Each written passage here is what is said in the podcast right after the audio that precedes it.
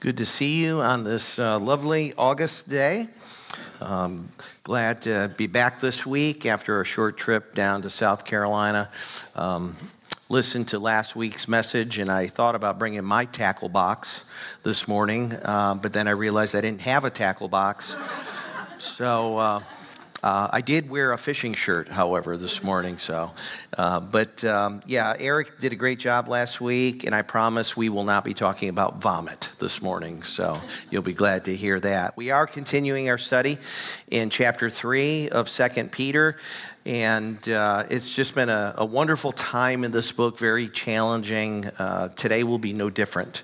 Uh, you will need to put your thinking caps on here in just a little bit. So, um, you know, I don't know if you the songs that we sang here, you know, this morning just, you know, made me think about Jesus' words. He says that if, if they have persecuted me, they will also persecute you.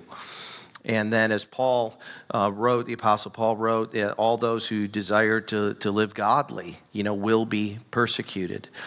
And it just makes you, you, you wonder, um, you know, am I living a godly life? I mean, if, if people aren't ridiculing me, aren't persecuting, aren't scoffing uh, at things, maybe, maybe I'm not living in a way that uh, generates that because Jesus says it's a given if that's the kind of life that we're going to live. And, and that's certainly what um, the people that Peter is writing to, that's what they were experiencing.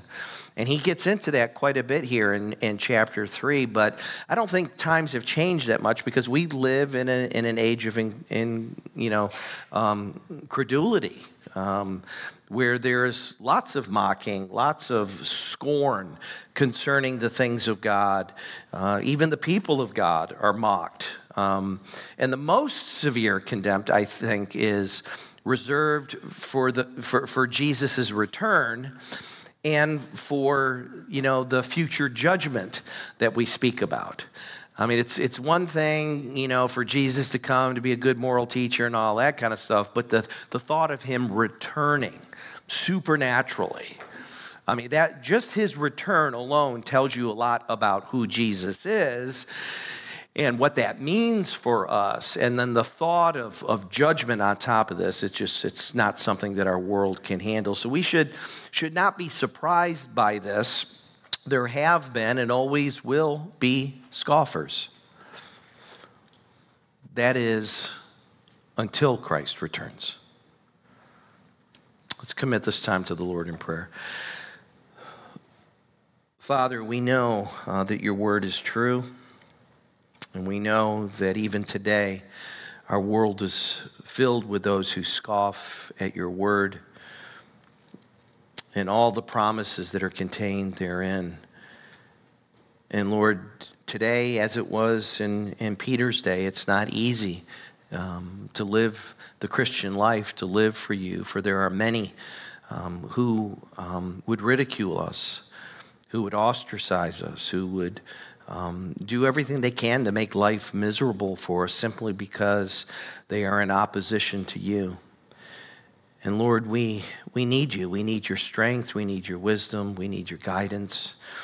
Uh, we need your encouragement. And so, Lord, I pray that you would encourage our hearts this morning, that we might realize we're not alone in this journey, that many have gone before us who have walked the path, who have faithfully lived out their lives in a way that is pleasing to you. And Lord, that's our prayer this morning, that we would do the same.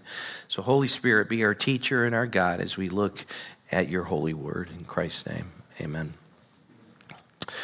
So, this morning, as we begin uh, chapter 3 of 2 Peter, we're going to see that believers can cling to the promise of Christ's return in the face of scoffers. We can, by God's grace and by his strength. And Peter knew that the believers in Asia Minor were uh, under uh, considerable pressure by false teachers, by these scoffers who were trying to seduce them from their hope in Christ to get them to follow them and their evil ways. And Peter writes to encourage them to stand firm in the faith and not to interpret Christ's apparent delay as proof that he's not coming back. And so he spends time here to assure them that Christ Jesus is, in fact, returning. He will come back. And when he does, you better be sure you're on the right side of history.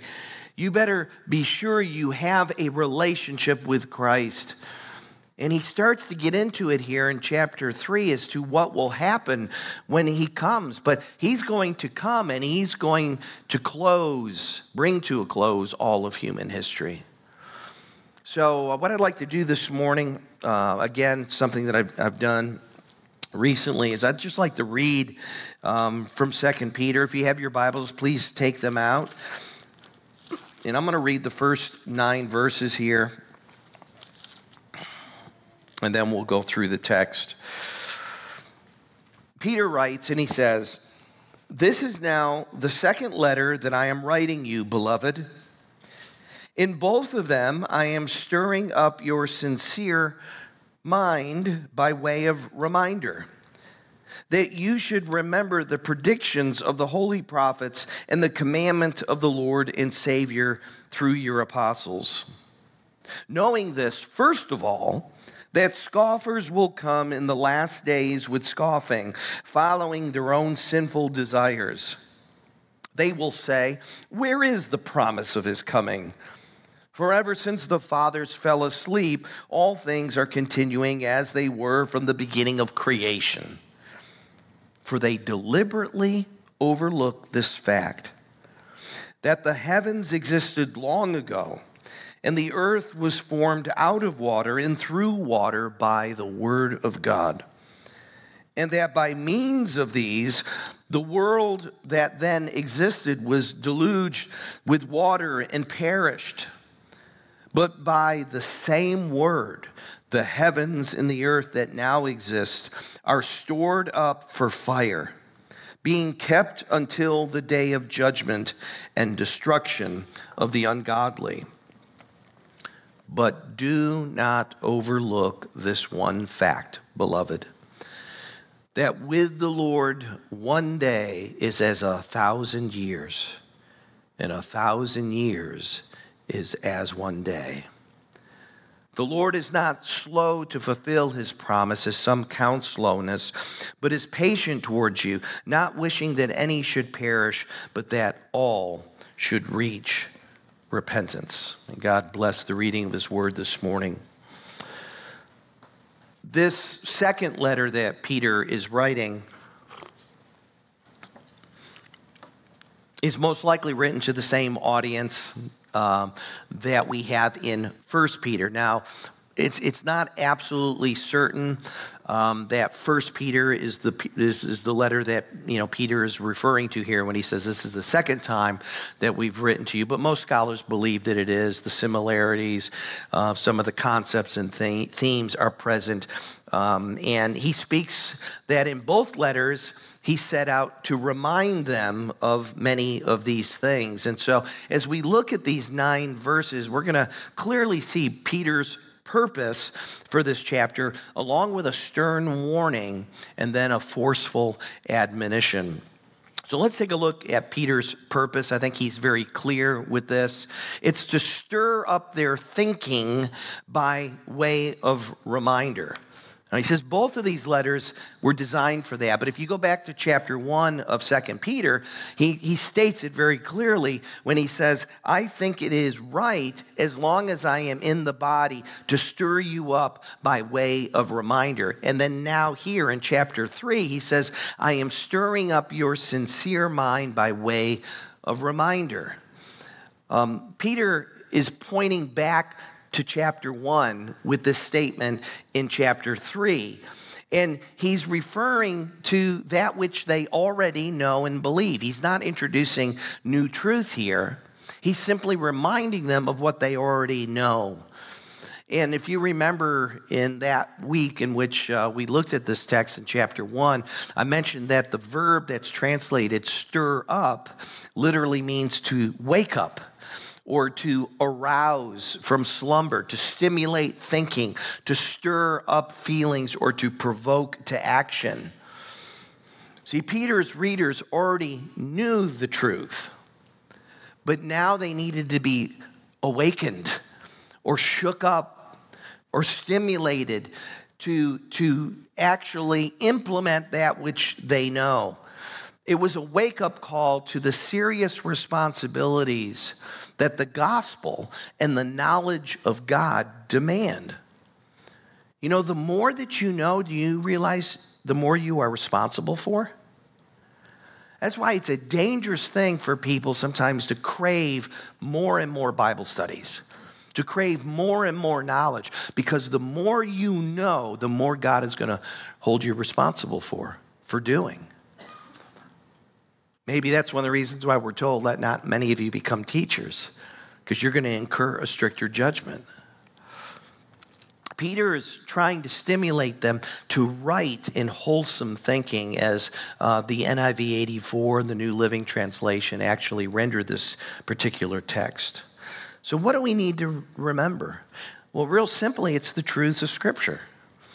Um, Peter says it in a, in a unique way here, again, very reminiscent of chapter one, where he says that you should remember the predictions of the holy prophets and the commandment of the Lord and Savior through your apostles. Remember back in chapter one, you know, he's talking about the word of God. That we we we we've gotten the word from the prophets through holy scripture, and it's much more reliable than that which comes from these false teachers. Now, the context seems to indicate that the predictions that Peter is talking about here are predictions pertaining to his second coming and to the judgment. And the reference to the commandment of the Lord might simply be just a reference to the command to repent and believe the gospel. But Peter could have in mind some other things. But no matter what Peter has in mind, the point is the same. And that is, is that God's word trumps anything that these false teachers would have to say. That's where we need to look to the writings of the prophets, to the words of the apostle, which we now have in written form. The Word of God is the final authority in life and faith. And of course, we would then ask, well, why do we need to be reminded of these things? And we've talked about this already ad nauseum. But really, the most obvious reason is, is that we tend to forget. We tend to lose sight of, of what God has already said to us. We, how many times, I mean, we read passages and we think, oh, yeah, and we vaguely remember it. And we wonder where it is. And praise God, we have tools like concordances that help us find things, and, and, you know, but it's not quite the same as having it memorized down pat, chapter and verse, right? And you've got to know before you can do. And so it's helpful. And, and Peter, you know, I mentioned this in that week. I, I said, this is the ministry here of repetition. He said, it's no trouble for me to do this for you, and you need it. We need it. We tend to forget. We tend to get lazy. We tend to get focused on the here and the now that we forget why we're still on planet Earth, why God didn't take us home the minute we came to faith in Christ. We've got a job to do. We need to be reminded of these things because that is, is how our minds are renewed. We are renewed by the Word of God as we think about it, pray about it, read it, hear it. Our minds are renewed. We, we need to be reminded so that we can know what commands we ought to obey so that we might live a life pleasing to God. If your heart's desire is to please God, then you've got to know what God requires. Thus, we need reminders. I think we need reminders because we need to be able to focus on the eternal. And we need to keep our eyes riveted on Jesus. And, and even though it may feel like Jesus is never coming back, or at least he's not coming back in our lifetime, we can't afford to live like that. We, we have to live as if Jesus might come back this afternoon, or tomorrow, or next week. That, that within the, in the early church, the word imminent was a big word. They believed that Christ's return was imminent. It was just, they didn't know when it was going to happen, but they believed it was going to happen. And you know, that has a purifying effect on us as believers. You know, I, I, I don't know if I, you know, mentioned this before, but I certainly remember growing up um, how many times, um, you know, I kind of look forward to my parents going away so I could have the rule of the house and do what I want, you know? And I would be absolutely horrified if I was in the middle of doing something I shouldn't have been doing and they came home. And oftentimes, um, some of you parents probably can relate to this. You know, um, you know, you, you, surprise your kids. You come, we're on our way home oh, okay, you know, and, and they're, they're cleaning up real quick, doing whatever. There, there's something about knowing that, you know, mom and dad are going to come home. It changes your behavior, changes what you're supposed to be doing. And I think the same thing is true with, with the return of Christ.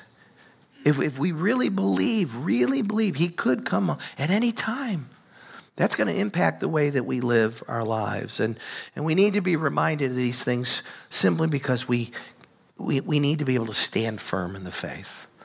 And it's a way of fortifying us. So that's Peter's, Peter's purpose. And now we come in verse 3 to Peter's warning.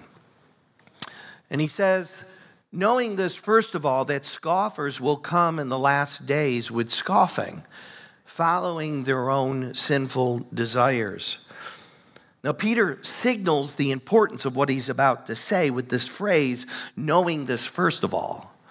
You know, this is of first importance. You guys need to know this and recognize this that these false teachers, these scoffers are going to come in these last days. And, and he wants to prepare them to face them and their scoffing. Now, um, you know, the word scoff, it's not a word we use too much anymore, but it simply means to jeer or to mock um, or to treat something with contempt. And scoffing at the return of Christ actually reveals an ignorant, um, prideful, sinful, arrogant heart that's full of disdain for God in His Word. And, and Peter says that these scoffers will come in the last days. Now, I've already mentioned there have always been scoffers, even before the time of Jesus. There's always been scoffers. But these scoffers are scoffing specifically at the idea of Christ's return and a future judgment. But as believers, no matter how much scoffing they do, we can cling to the promise of Christ's return. And we must. Now, people tend to fall into two camps when it comes to the last days. We either live as though Jesus is never coming back, and you know what that looks like, or we have an unhealthy preoccupation with the end times. Now, not living with you know, the idea of Christ's return uh, can lead not only to an ineffective and unfruitful Christian life, but um, we can lose sight of the mission of God. We, we begin focused, like I said, on, on the here and the now, the creature comforts. We begin looking to security and, and comfort and safety as the be all, end all. We're not thinking about life beyond this world, even though we know this world is not our home. If we don't think that Jesus is going to return at any moment, we will end up pursuing our own sinful pleasures without fear of recompense. And that's exactly what the false teachers were saying and doing. They were trying to get them to follow them. Hey, there's no judgment. Jesus isn't coming back. You can live any way you want. But as wrong as that is, the other end of the spectrum is equally as wrong. You know, there's something about the end times that captures our interest and our imagination. Um, perhaps it's because of novels that we've read or movies that we have seen. Uh, maybe it's because we love mystery and, and the end times, you know, if nothing else, is mysterious. I mean, the, the, the, the unknown, it's, it's, it's alluring to us. And Western um, evangelical Christians uh, tend to be myopic, myopic, and, and gullible when it comes to uh, the last days. We, we look at current events and we declare, ah, signs of the times. And they very well may be signs of the times. But oftentimes we fail to understand we're not the first people to see these signs of the times. We have been in the last days since Jesus' first advent. And there have been many, many, many, many people who have recognized some of the signs of the time all throughout, you know, the last 2,000 years. You know, in, in the last century alone, there have been numerous people who have pointed to wars, political alliances, astronomical signs, natural disasters, famines, pestilence, disease, and much more as proof that the end is near. How many of you guys remember um, back in the 80s that book, um, 88 Reasons Why Jesus is going to Return in 1988? You know, um, uh, it, it, was, it, was, it, was, it was a bestseller back then, you know? Yeah, book sales aren't doing so well anymore. Today, there are so called end times prophets or experts that are telling us how to prepare for the end. Get your money out of the bank, buy gold, stock up on food and water, buy solar panels, get, get batteries, and you know so you can charge them. You know, make sure you got enough ammo, um, gas, medical supplies, etc., etc. The list is endless. You know what I say? Lord Jesus, come quickly. Because I don't know about you, but when he comes back, I don't plan on sticking around. Uh, I don't want to be here. I'm not going to prepare for that. I need to prepare my soul for when Jesus returns so that I am ready to meet my Maker, so that he's ready to, to take me home. And until then, I've got a job to do, and that's the same job you do. We have to proclaim the gospel, we have to compel people to come in, we have to live a life that is pleasing to God.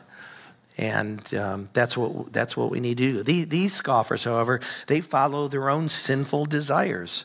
As Jude says, following their own ungodly passions.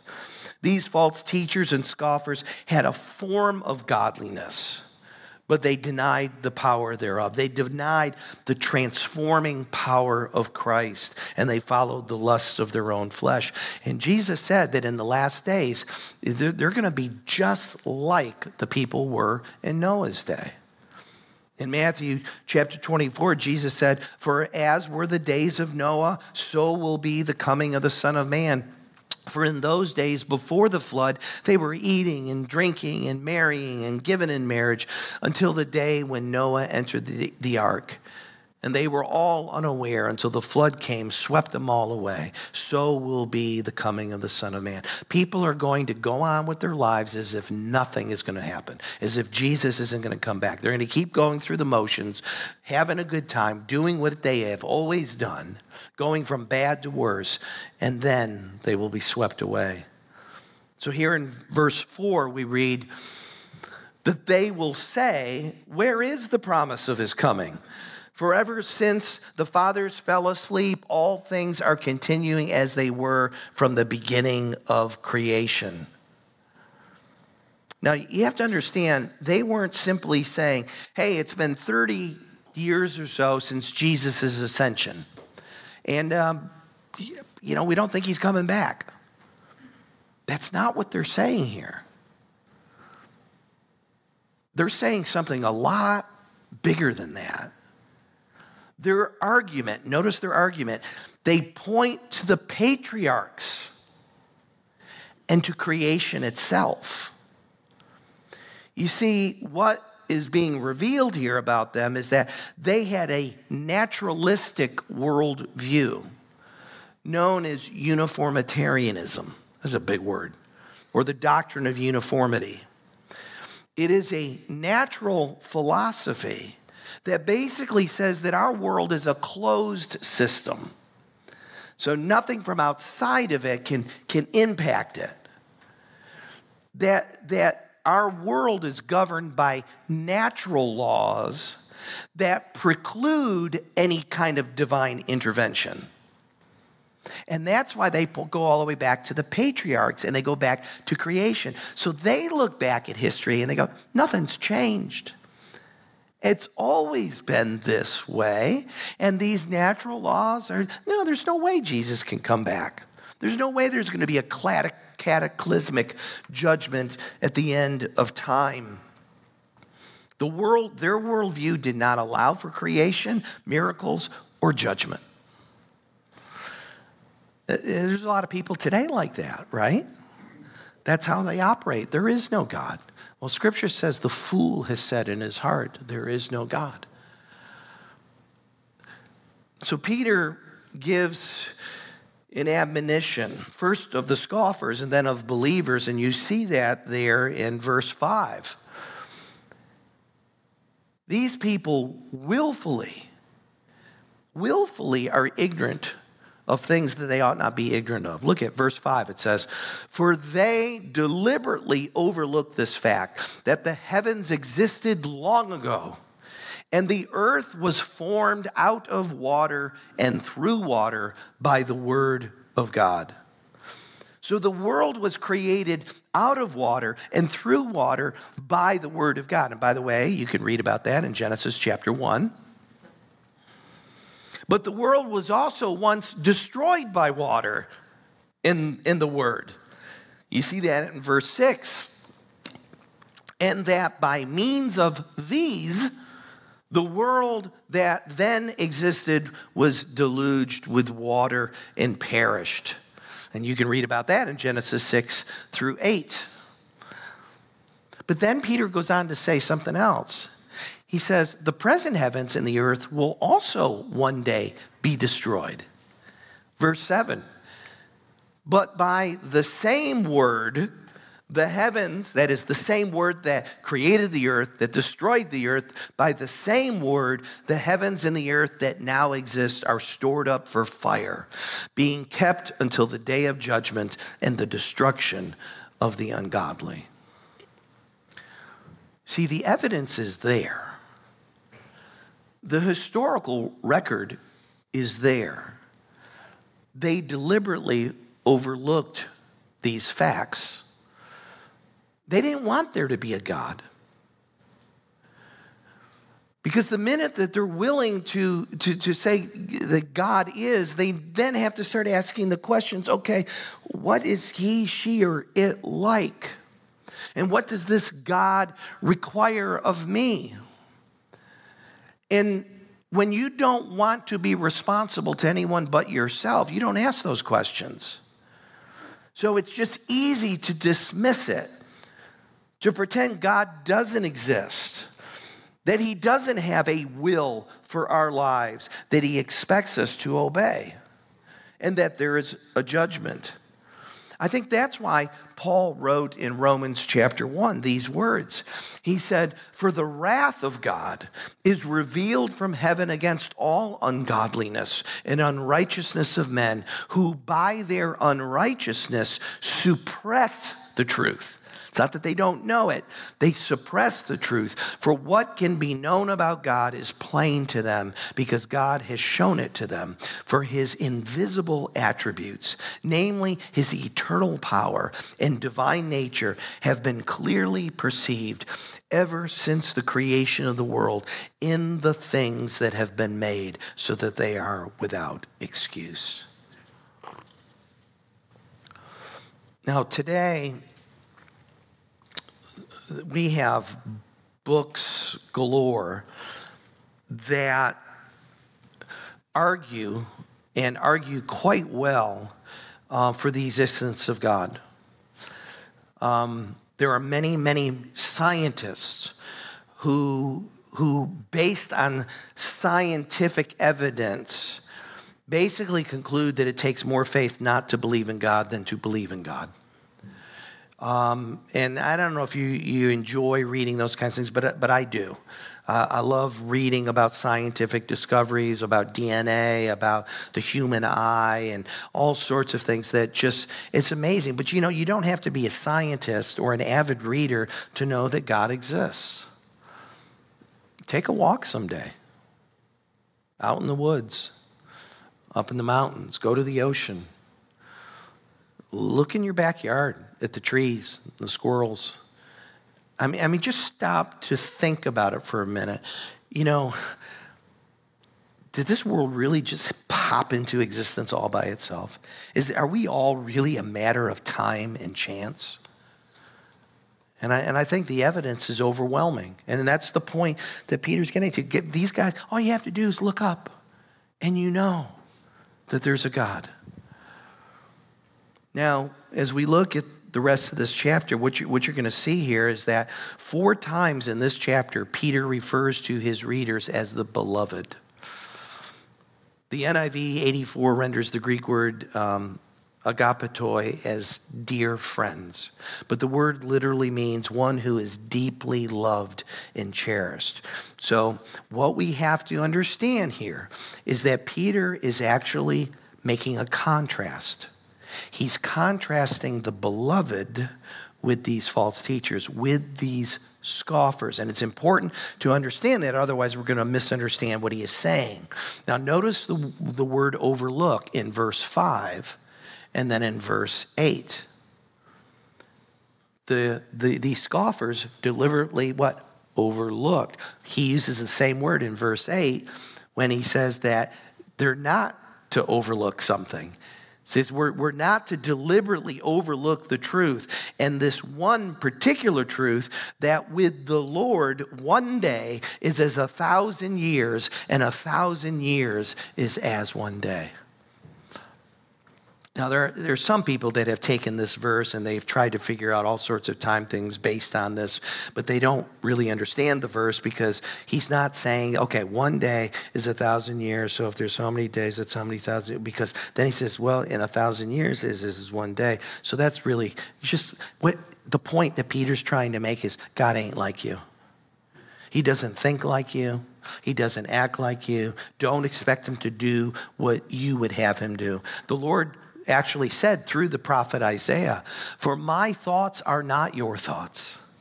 Neither are your ways my ways, declares the Lord. For as the heavens are higher than the earth, so are my ways higher than your ways, and my thoughts than your thoughts. Boy, if we if if if we just took those two verses and meditated that on that the rest of our lives, oh, we'd have a much higher view of God. No doubt. But what Peter is really saying is that God does not work on our timetable. He is not slow in fulfilling his promise to return. His delay, apparent delay, is purposeful. And what's it say? That he is being patient towards us, not wishing that any should perish, but that all should reach repentance. Now, verse 9, like 1 Timothy 2 4, I think has been greatly misunderstood. Um, those who believe that God desires for all people to be saved will often quote this verse to refute the doctrine of election. And that being that God, by a sheer act of his grace, has chosen to save some of fallen humanity from their just punishment. But I think if we're to rightly understand this verse, we, we have to first admit there is some ambiguity here. There are some things that are difficult to understand. I mean, what exactly do the words wishing, any, and all mean? We, we think we know, but what exactly do they mean? So I think it'll be helpful for us to look at a few other translations. Uh, this is where you now need to put on your thinking caps, okay? Uh, the New American Standard, and I don't have it on screen, but I'm just condensing it. The, the New American Standard 95 basically says not wishing for any to perish, but for all to come to repentance. The NIV 84 says not wanting anyone to perish, but everyone to come to repentance. And the King James says not willing that any should perish, but that all should come to repentance. So, to kind of help you see this, um, I got a text comparison that I put up there on the screen so you can just see how the different translations have translated these words um, so that you can have a better understanding of the text. Now, it's easy to see when you look at that and when you look at those verses why this verse is used to argue against the doctrine of election. On face value, the text appears to be saying that God wants everyone to be saved. And that fits with our understanding of who God is and his character. For God so loved the world, right? I mean, it, it fits. And but the argument proves too much. So let me see if I can break it down. First, if God does not wish, want, or will for anyone to perish, and if he wills everyone to reach or come to repentance, then all people will be saved. This is actually a heresy known as universalism the belief that all people will be saved. Eventually, anyway. That no one will be left out of God's heaven. But the Bible teaches us that everyone is not saved. I think that's very clear. So here's the dilemma. If God truly wants or wills for all people to be saved, and they are not, then he is no longer sovereign or omnipotent. For he is unable to save those whom he wants to save. So the argument either leads to universalism or it leads to an impotent God. So I believe that the key to rightly understanding this verse is actually in understanding the terms that are being used here. So let's, let's talk about this word wishing or willing or wanting. This word is used in the New Testament in respect to God in several different ways, and we need to understand them. Uh, you've probably heard of the different wills of God. Well, that's exactly what we need to look at here. First of all, the word is often used in regards to, to God's sovereign or decretive word. And, and by that, it is God's decree or sovereign choice that is efficacious, meaning it will do what God wants it to do. That, that when God wants something to happen, it must always come to pass. When God commands, ordains, wills, or decrees something to occur, it does so without exception. That's his sovereign or decretive will. Then you have what is known as God's pre, uh, um, uh, preceptive, preceptive, or what I call his moral will. This consists of God's precepts or commands revealed to us in His Word. His preceptive will ought to be obeyed, but often is not. I mean, you need, need no go any further back than Genesis chapter 3, right? Do not eat of the knowledge uh, uh, of the tree, the, from the fruit of the tree of the knowledge of good, good and evil. Um, the Ten Commandments are a good example of God's preceptive will. The command to repent and believe the gospel. God, does, God commands that, but He doesn't force that. And so you have God's preceptive will. And we violate this will every time we sin. Uh, John MacArthur said this, and I'm sorry I don't have it on screen, but he says God's decretive will and preceptive will must be held in tension. To deny his preceptive will is to commit injustice against God's holiness and to ignore the gravity of sin. But to deny God's decretive will is to deny his omniscience, wisdom, omnipotence, and sovereignty. So then, this word willing, wishing, wanting also can refer to God's permissive will. This is what God permits to, to happen. God allows sin to be committed, but for a greater purpose. He does so so that his character and his wisdom and his power might be seen. Though the actions themselves do not please God, he uses them to achieve his purposes and bring about his glory. One of the best uh, examples of that is in the life of Joseph when his brothers threw him into prison. They did evil. And what did he say? He said, You meant it for evil, but God meant it for good. So that's God's permissive will. And then there's a, a fourth will. I call it God's affective. Some other people refer to it as his dispositional will. His affective, not effective, affective or dispositional will.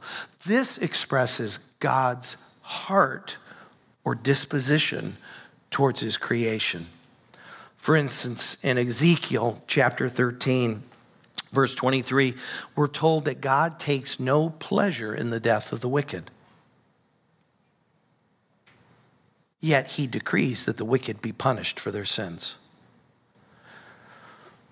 Though he decrees their punishment, he takes no pleasure in their death.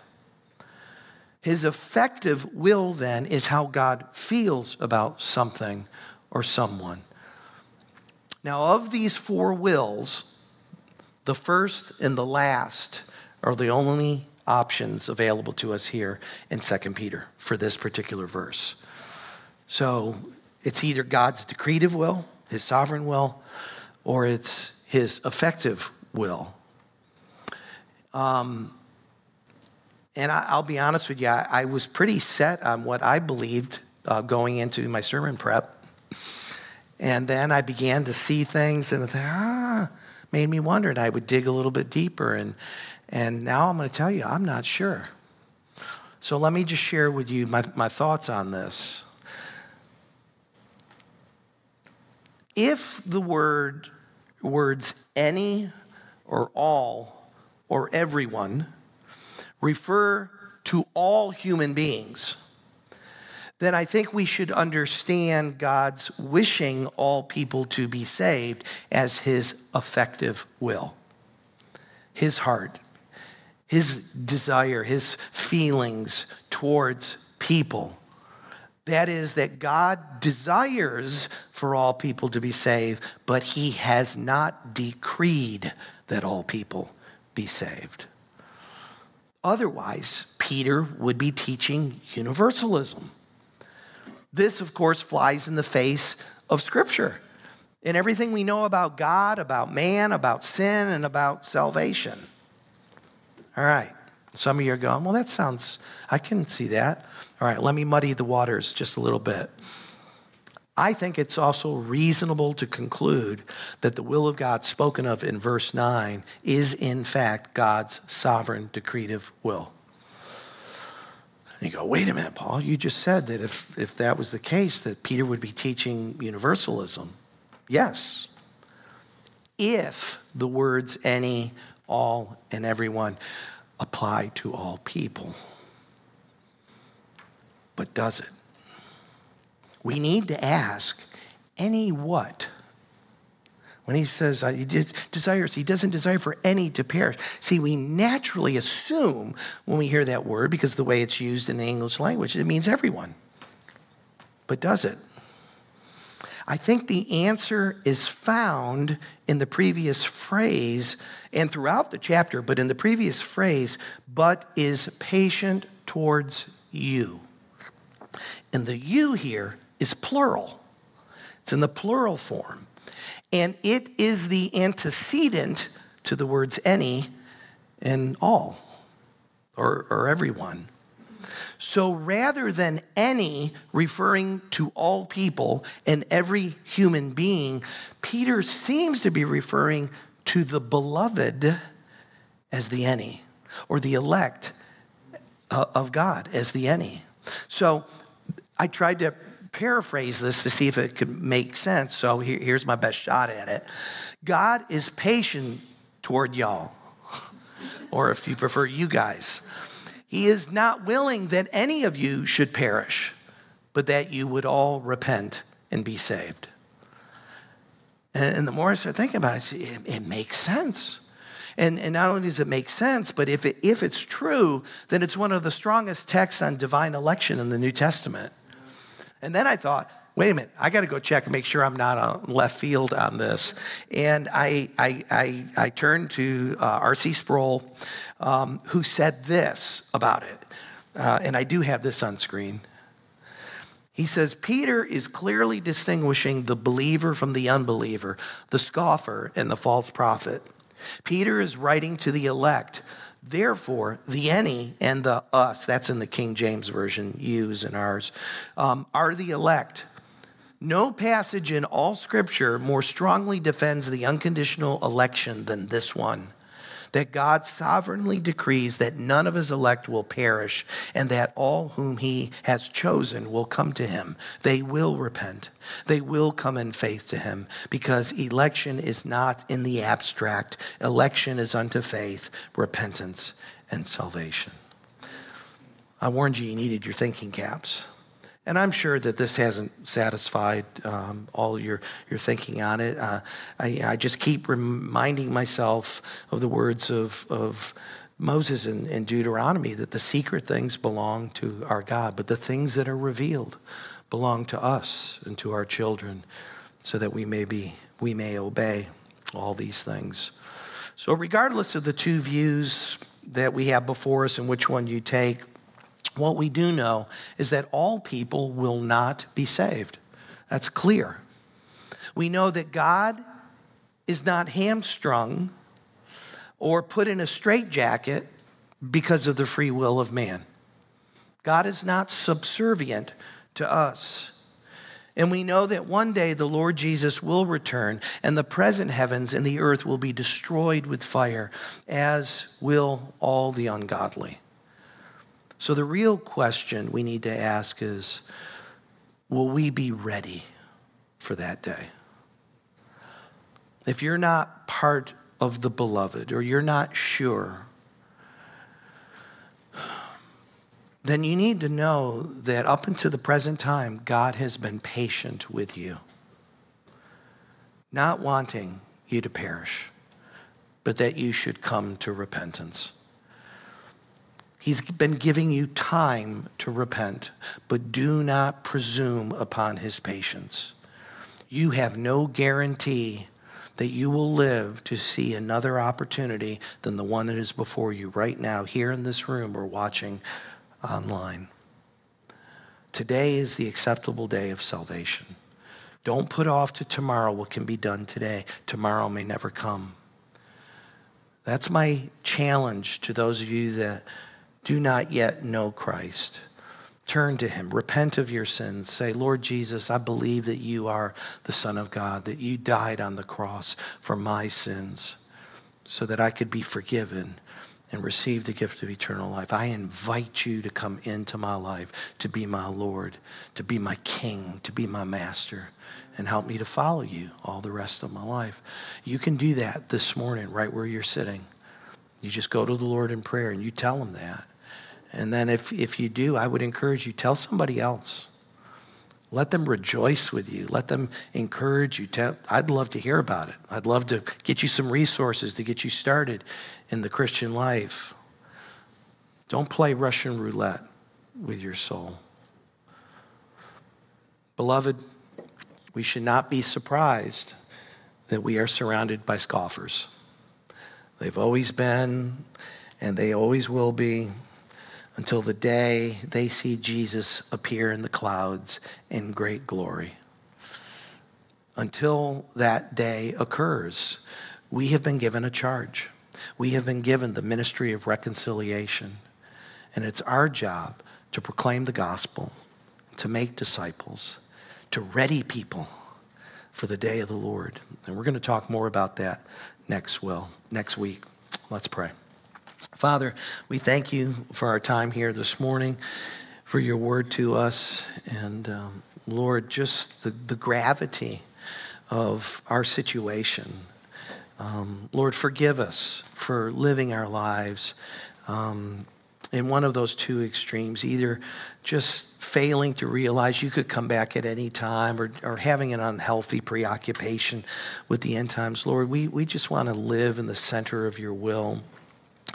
Um, we want um, to enjoy this world that you have placed us in, but we want to look for the next um, because that's our true home. And so, Lord, I pray that you would do a deep work in us to make us more like Jesus so that there might be many more lovers of, of him in your kingdom as a result. And I pray this in Christ's name. Amen.